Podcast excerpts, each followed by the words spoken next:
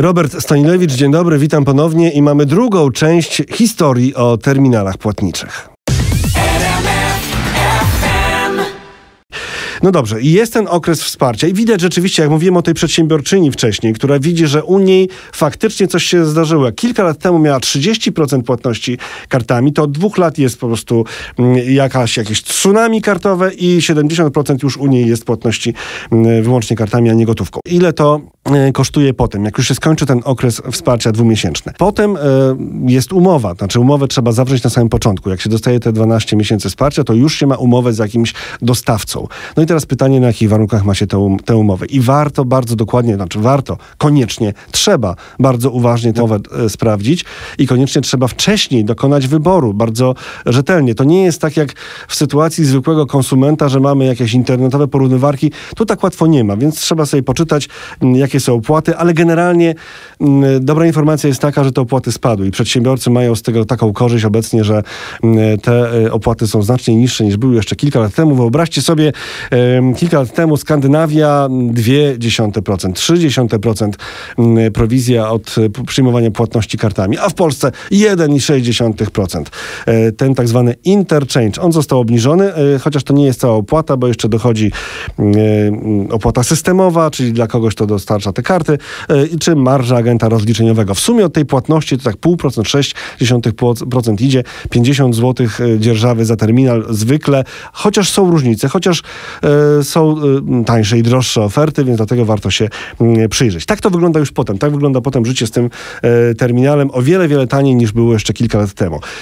No dobrze, ale co taki terminal e, potrafi, co jest bardzo istotne dla przedsiębiorcy, który już się mm, w taki terminal zaopatruje? Mm, przede wszystkim e, ważne, że są różne modele terminali, są takie, które muszą być tam przyspawane do, tego, e, do tej lady tak, i podłączone do internetu, a także są terminale mobilne, które można wziąć w, w torbę, w walizkę, w kieszeń i pojechać, by obsłużyć klienta gdzieś w terenie, jeżeli tak się mm, pracuje. No dobrze, poza samym przyjmowaniem płatności, to na przykład obsługa obsługa kart zagranicznych. Posiadacz karty zagranicznej płaci w swojej walucie, a mm, akceptant, czyli ten przedsiębiorca, może zarabiać, może mu się ta marża z przyjmowania płatności zrównoważyć przez to, że mm, zarobi na dodatkowej prowizji mm, na tej obsłudze kart zagranicznych. Są takie możliwości. Też różnie to wygląda u różnych dostawców.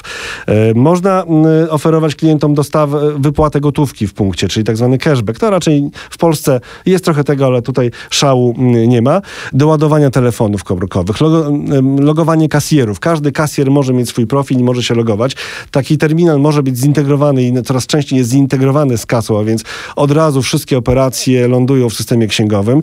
Można sobie logo na wydruku z takiego terminala e, wydrukować, wprowadzić i mieć taką promocję, że gdzieś tam po kieszeniach, no tak, po kieszeniach albo gdzieś jest taki pomysł, o właśnie na finanse domowe, żeby wszystkie paragony i potwierdzenia trzymać w wielkim słoju szklanym, bo wtedy y, widzisz, ile wydajesz jeszcze, no to w tym słoju szklanym te paragony sobie leżą i tam to twoje logo twojego sklepu e, połyskuje kusząco i przypomina ci o tym, że udane zakupy, przypomina klientowi o tym, że udane zakupy klient w tym miejscu e, zrobił.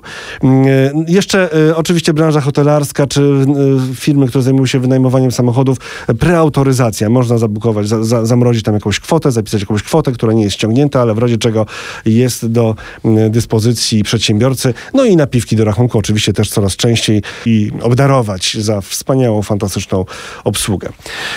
No dobrze. Jest terminal, super, e, aż furczy robota, te pieniądze płyną, płyną, płyną, e, ale to nie jest tak, e, że te niskie koszty, że ta wygoda, to wszystko. Trzeba pamiętać o pewnych obowiązkach, a więc czego nie robić, jak już się ma terminal, no, nie, nie, nie, żądać dodatkowej, dodatkowej opłaty, nie wprowadzać limitu dla płatności. No kiedyś tak było, ale to tego się już teraz nie robi. Nie wpadać w takie pomysły, jak na przykład przyklejam naklejki, że mam terminal, że przyjmuję płatności kartowe, a jak wchodzi klient, to mówi, oj, awaria, przepraszam, nie można, bo się zepsuło.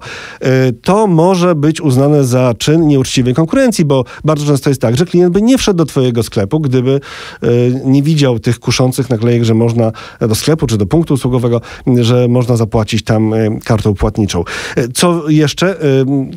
Akceptant, przedsiębiorca może w pewnych warunkach zatrzymać kartę. No i to jest taki stresujący moment, ale jest ustawa o usługach płatniczych 19 sierpnia 2011 rok.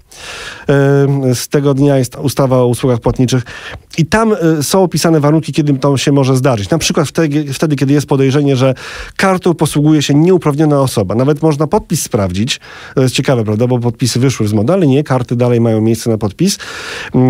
I ponadto, tu cytuję już te fragmenty ustawy, w przypadku otrzymania od agenta rozliczeniowego polecenia zatrzymania instrumentu płatniczego, no w systemie na przykład widać, że coś jest nie tak, że karta jest zastrzeżona. I jeszcze jedna kwestia, bardzo ważna kwestia, być może najważniejsza z tego wszystkiego, która już nie dotyczy technologii, nie dotyczy tego, e, co klient do tego terminala przykłada, czy to jest karta, telefon, zegarek, czy może tam jakiś kod wpisuje. To jest sprawa, która dotyczy relacji pomiędzy przedsiębiorcą a klientem, bo skoro używasz terminala płatniczego, e, to jak rozumiem, obsługujesz konsumentów, czyli tych zwykłych ludzi, którzy do ciebie przychodzą po towar czy po usługę i to jest inna sytuacja, trochę inna sytuacja niż wtedy, kiedy prowadzisz biznes z innymi firmami, kiedy świadczysz usługi czy sprzedajesz towar innym przedsiębiorcom, czyli taki B2B. Tutaj do czynienia masz z konkretnym klientem, który przychodzi do ciebie po co? Żeby kupić? Nie. Żeby zrealizować swoją potrzebę E, potrzebę, a jego najważniejszą potrzebą jest poczuć się dobrze. No i co ma zrobić przedsiębiorca? Ma się starać oczywiście i ma zatrudniać takich ludzi, którzy też się o to będą starać, a najlepiej, choć proste. To nie jest, żeby oni się wcale nie musieli starać, tylko żeby z nich to wypływało, żeby taką atmosferę stwarzali. Chodzi o to, żeby klient u ciebie poczuł się po prostu lepiej niż o konkurencji i wtedy twój terminal też będzie miał co robić. A, a propos tego, e, co robić albo co, czego nie robić, no moim zdaniem e, niezbyt fortunne jest pewne, bardzo często powtarzane w sklepach e, sformułowanie mm, czym mogę pomóc. Znacznie lepiej relacje między przedsiębiorcą a klientem, moim zdaniem, opisuje takie pytanie, trochę już może dla kogoś archaiczne, czym mogę służyć? Właśnie, dokładnie, czym mogę służyć? Być może dla kogoś, dla jakiegoś przedsiębiorcy to służenie y, jest trudne do przełknięcia, ale fajnie jest o tym pomyśleć, jak to brzmi w obcym języku, ale w tym języku, tym najważniejszym języku dla marketingu generalnie, bo w języku angielskim y, tam to służyć to to serve i to słowo oznacza jednocześnie służyć i obsługiwać. I dlatego takie powtarzane bardzo często e, w tych marketingowych, e, w marketingowych przemówieniach, w tych marketingowych mądrościach, które rzeczywiście często są dość e, mądre. Serve first, sell second, czyli najpierw służ, a potem dopiero sprzedawaj. No i wtedy rzeczywiście ten terminal będzie miał, o ile miałby ręce, pełne ręce roboty. A ja do Was wracam już niedługo z kolejnymi tematami.